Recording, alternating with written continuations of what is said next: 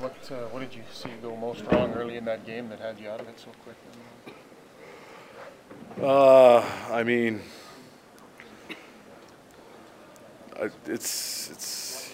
I don't know if I have uh, any answers uh, about what went wrong and stuff like that. I mean, you can come up with uh, any excuse or cliche at this point, but at the end of the day, it comes down to uh, our attitude and the emotion that we bring to the game. And uh, you know, at this point, this early on in the season, you know, we're already uh, tested with some adversity, but uh, feeling sorry for ourselves and self pity and thinking we deserve better is not going to get us out of it. So uh, we're going to find a way to stick stick together and uh, you know work through this because I mean things goals aren't coming easy for us right now.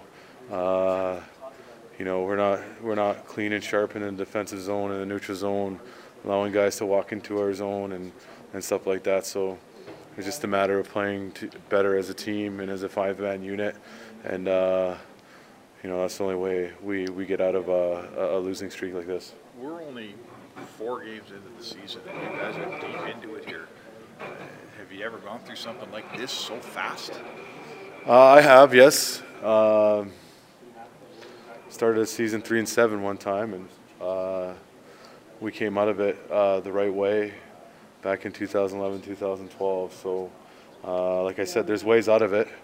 Uh, you know, there's ways to also keep digging yourself deeper. So, it's just a matter of finding the uh, the right way to get out of it and kind of building the right kind of mood and attitude and coming to the rink and, and, and showing it on the ice. It's it's easier it's easier said than done.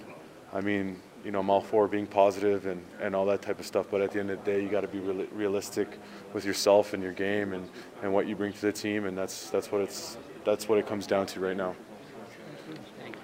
Read that, Smolnicic.